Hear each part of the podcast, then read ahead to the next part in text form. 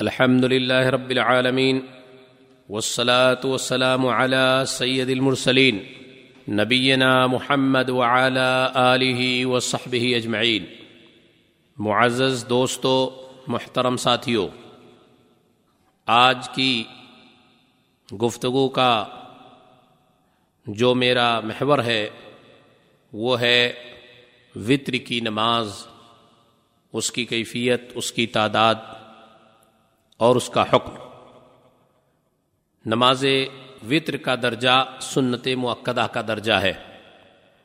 بعض لوگ کہتے ہیں کہ یہ واجب ہے۔ واجب وطر۔ یہ واجب نہیں ہے، یہ سنت معقدہ کا درجہ ہے۔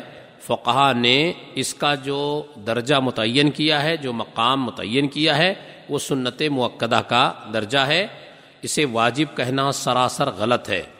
اللہ کے نبی صلی اللہ علیہ وسلم نے اسے اپنے قول و فعل سے ترغیب دی ہے اور اسے حضر و سفر دونوں حالتوں میں ادا فرمایا ہے۔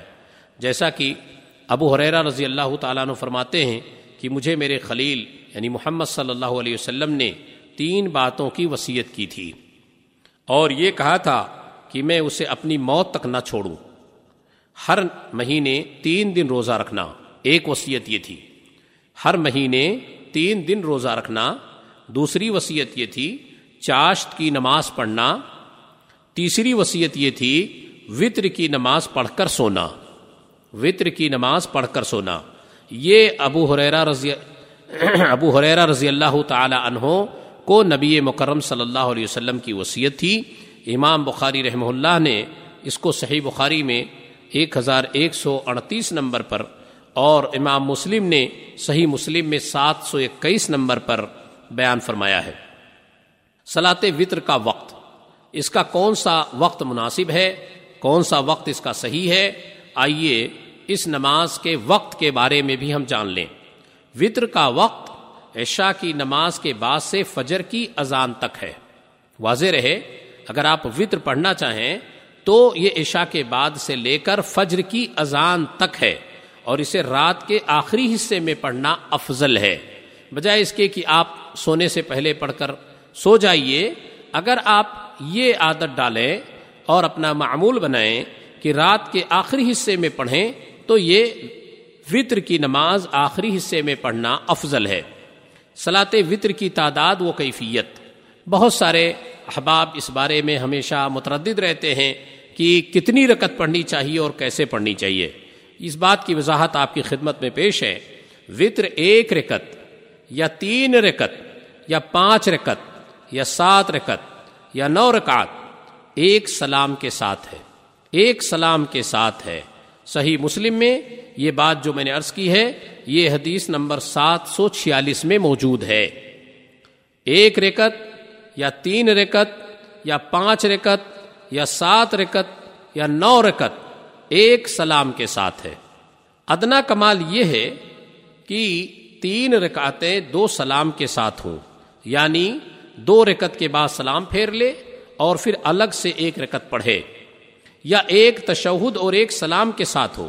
یعنی دو رکت کے بعد تشہد میں نہ بیٹھے، بلکہ تیسرے کے لیے کھڑا ہو جائے اور اس کی ادائیگی کے بعد تشہد میں بیٹھے اور پھر سلام پھیر دے۔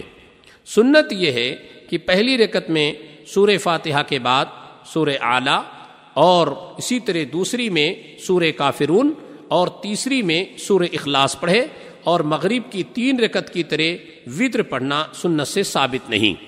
ہاں یہ نہیں کہ آپ جیسے مغرب کی نماز پڑھتے ہیں، دو رکت کے بعد آپ تشہد کر لیے، اور پھر اس کے بعد کھڑے ہوئے، پھر تیسری رکت کے بعد تشہد کیے، پھر سلام پھیرے، یہ مغرب کی نماز کی کیفیت ہے۔ وطر کی نماز کی کیفیت مغرب کی نماز کے کیفیت کے علاوہ ہے۔ جب آپ تین رکت ادا کریں تو اس میں ایک ہی تشہد ہو۔ مغرب کی طرح دو تشہد نہ ہو۔ اس لیے اس کا خاص خیال رکھیں۔ اگر وطر پانچ رکت پڑھیں تو آخر میں ایک تشہد کے لیے بیٹھیں، پھر سلام پھیریں۔ اور اگر سات رکت پڑھیں تو بھی اسی طرح پڑھیں۔ اور اگر نو رکت پڑھیں تو دو مرتبہ تشہد میں بیٹھے ایک مرتبہ آٹھ رکت کے بعد اور سلام نہ پھیریں پھر کھڑے ہو جائیں اور نویں رکت پڑھیں، پھر دوبارہ تشہد میں بیٹھیں اور سلام پھیریں۔ یہ کیفیتیں آپ کی خدمت میں حدیث کی روشنی میں بیان کی گئی ہیں۔ آئیے سلاط وطر میں قنوت کا حکم۔ جو ہم دعائے قنوت پڑھتے ہیں، اس کا کیا حکم ہے؟ نماز وطر میں دعائے قنوت پڑھنا مستحب ہے۔ ایک نماز پڑھنی ہے، نماز وطر پڑھنی ہے اور ایک اس نماز میں دعائے قنوت پڑھنی ہے۔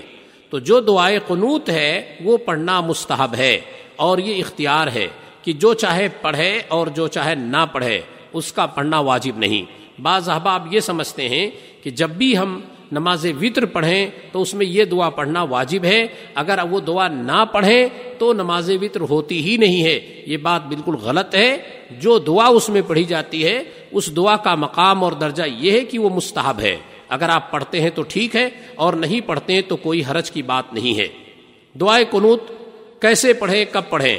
جب تین رکت پڑھ لے تو تیسری رکت میں رکو کے بعد رکو کے بعد یا قرت ختم ہونے کے بعد یعنی رکو سے پہلے قرت ختم ہونے کے بعد یہ دعا ہاتھ اٹھا کر پڑھے کیا دعا ہے؟ اللہ مہدنی فی من ہدیت و آفنی فی من آفیت و طولنی فی من طولیت و بارکلی فی ما آطیت وقنی شرما قویت ان کا تقدی ولا يقضى عليك وانه لا يذل من واليت ولا يعز من عاديت تباركت ربنا وتعاليت یہ الفاظ حدیث کے ہیں اور ابو داود شریف کے اندر چودہ سو پچیس نمبر کی حدیث اور ترمزی شریف کے اندر چار سو چونسٹھ نمبر کی حدیث صحیح ہے اور انہی الفاظ کے ساتھ آئی ہوئی ہے اس لیے ہمارا شیوا یہی ہونا چاہیے کہ ہم انہی الفاظ کے ساتھ پڑھیں اور اس میں خرد برد نہ کریں۔ اللہ کے نبی صلی اللہ علیہ وسلم نے انہی الفاظ کے ساتھ ہمیں سکھایا ہے۔ اس لیے کوشش یہی ہونی چاہیے کہ ہو بہو ایسے ہی پڑھیں۔ کیونکہ اللہ کے رسول صلی اللہ علیہ وسلم نے جن سیغے کے ساتھ ادا کیا ہے، وہی سیغہ ہمارے لیے افضل ہے۔ باقی اور بعض علماء نے جو اس کی اجازت دی ہے کہ اس کو جمع متکلم کا سیغہ بنانا ہے، اگر پیچھے اور لوگ پڑھ رہے ہوں تو تو بہرحال ایک بات ہے۔ اس دعا کے پڑھنے کے بعد رسول اکرم صلی اللہ علیہ وسلم پر درود پڑھے اور ہاتھ کو چہرے پر پھیرے بغیر سجدے میں چلے جائیں۔ ہاں بعض لوگ کیا کرتے ہیں کہ ہاتھ کو پھر چہرے پر پھیرتے ہیں۔ یہ اللہ کے رسول صلی اللہ علیہ وسلم کی کسی حدیث سے ثابت نہیں ہے۔ آئیے اس قنوت کے متعلق چند مسئلے بھی آپ کو میں بتا دوں۔ پہلا مسئلہ یہ ہے کہ نماز وطر کے علاوہ دوسری نمازوں میں دعائے قنوت پڑھنا مشروع نہیں۔ جو آپ نماز وطر پڑھتے ہیں، اس کے علاوہ کسی اور نماز میں دعائے قنوت پڑھنا جائز نہیں ہے، مشروع نہیں ہے۔ اور رہی بات قنوت نازلہ کی، ایک وہ قنوت پڑھی جاتی ہے جو مسلمانوں پر کسی مصیبت یا پریشانی کے وقت پڑھی جائے، تو وہ فرض نمازوں کی آخری رکت میں کبھی رکو سے پہلے اور بیشتر رکو کے بعد پڑھنے میں کوئی مذائقہ نہیں ہے۔ قنوت نازلہ کے علاوہ دعائے قنوت نماز فجر میں کبھی کبھار یا ہمیشہ پڑھنا ثابت نہیں۔ یعنی فجر کی نماز میں دعائے قنوت پڑھنا ثابت نہیں۔